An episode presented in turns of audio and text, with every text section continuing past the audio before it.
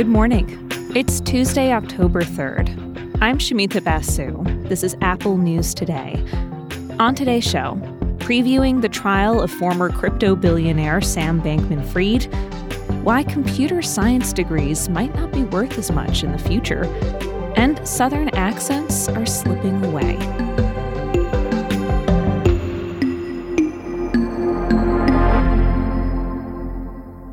But first, let's take a brief look at some major stories in the news. As promised, Republican Congressman Matt Gaetz is moving forward with a vote to oust House Speaker Kevin McCarthy from his leadership post. The GOP only has a thin majority in the House, so a handful of Republican votes could be enough to remove McCarthy as Speaker. A key question is what Democrats might do.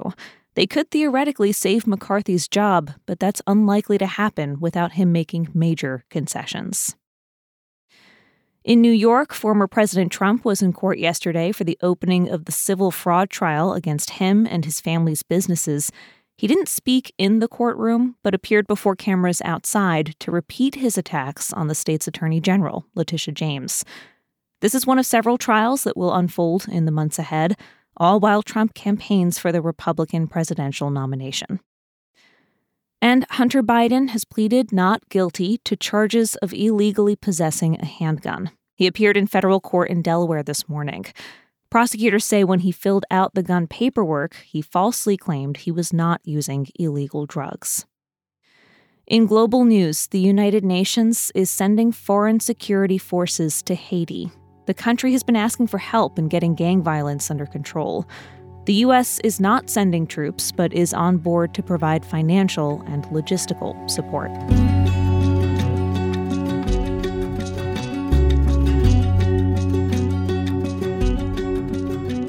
Today, Sam Bankman Fried's criminal trial gets underway in New York. The founder of the failed cryptocurrency exchange, FTX, and the crypto trading firm, Alameda Research, is facing multiple counts of wire fraud and conspiracy charges.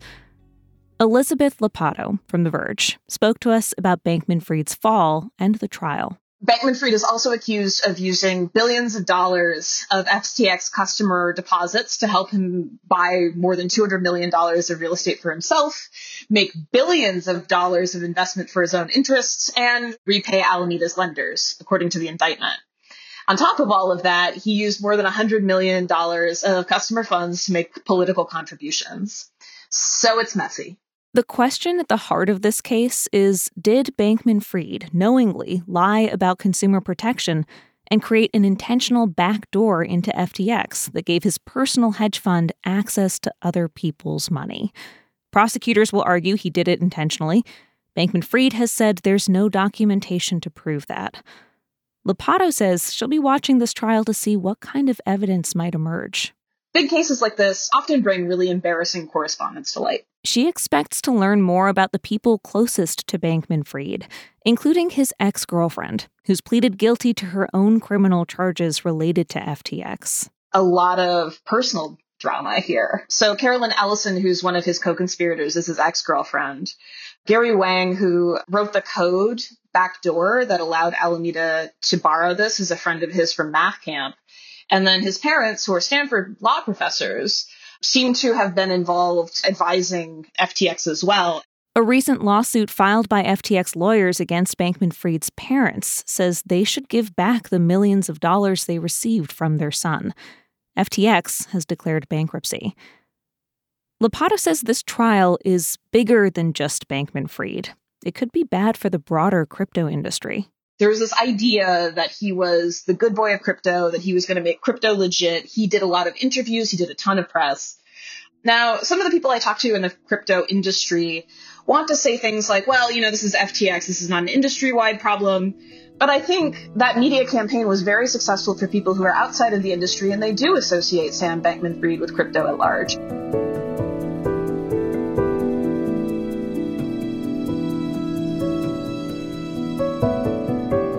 You have probably gotten or given this advice to a young person before.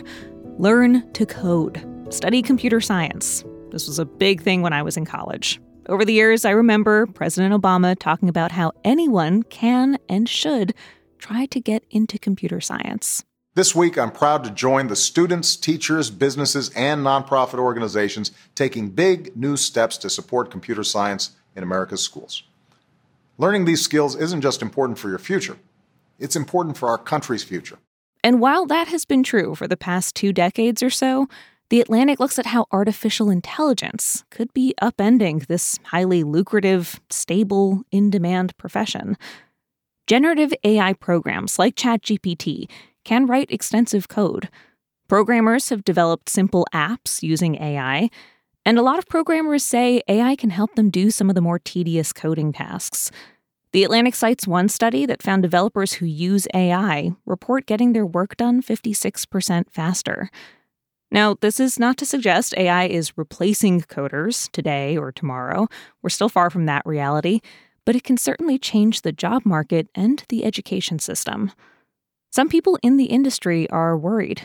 The Atlantic spoke with a former Harvard computer science professor who predicts at least some coding jobs won't be as lucrative in the future, and there might not be as much job security. It's also changing how professors teach. A UMass professor says he's come around to treating AI tools like a math teacher would treat a calculator. Yes, students can use it, but you have to show your work and explain your process. With the exponential growth of AI, it's hard to know what the future will look like. But one thing seems certain a freshman in college studying computer science today will likely graduate into a very different tech landscape than they initially imagined.